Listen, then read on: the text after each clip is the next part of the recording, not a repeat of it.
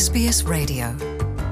러시아의 우크라이나 침공이 장기화하면서 우크라이나 주민 900만여 명이 한겨울에 전기도 없이 연명하고 있지만 우크라이나 정부는 결사 항전 의지를 굽히지 않고 있습니다.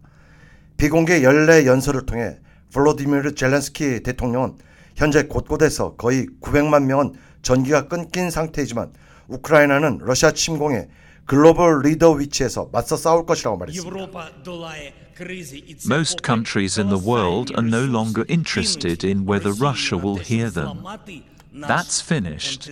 Now the world is really 지난 10개월 interested 동안 in what 우리는 else to 서로를 expect from 도우며 Ukraine. 항전했고 서방 세계가 제 위치를 찾는 데 일조했으며 더 이상 서방 세계가 러시아를 두려워하지 않도록 했고 유럽 연합 역시 실체적 존재로서의 위치를 되찾게 했다고 주장했습니다. 이런 점에서 러시아와의 전쟁을 통해 우크라이나가 글로벌 리더의 역할을 했다는 주장입니다. 하지만 그는 우크라이나 전체 인구 4,100만 명 가운데 4분의 1가량이 전기 없이 한겨울을 지내고 있음을 시인했습니다. 젤렌스키 대통령은 이날 심야 연설에서 전력 복구가 상당 부분 진행되고 있다면서도 전력 부족과 정전이 이어지고 있다고 말했습니다. 앞서 러시아는 지난 10월 초부터 우크라이나의 발전소 등 에너지 시설을 겨냥한 대규모 공습을 이어가고 있습니다. 아울러 지난 10개월 동안 1만 8천여 명의 민간인이 목숨을 잃은 것으로 추산됐습니다. 하지만 젤렌스키 우크라이나 대통령은 2023년이 우크라이나에 결정적으로 중요한 한 해가 될 것이라는 점을 적극 역설했습니다.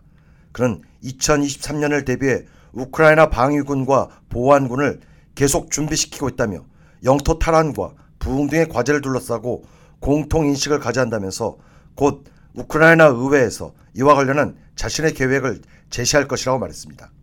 젤렌스키 대통령은 또 내년에 우크라이나의 은행 및 금융 시스템의 강점을 보장하기 위한 노력을 강화할 것이라며 내년 1월 16일부터 20일까지 스위스 다보스에서 열리는 2023 세계 경제 포럼에 참가해 우크라이나의 입장과 비전을 제시할 것이라고 밝혔습니다.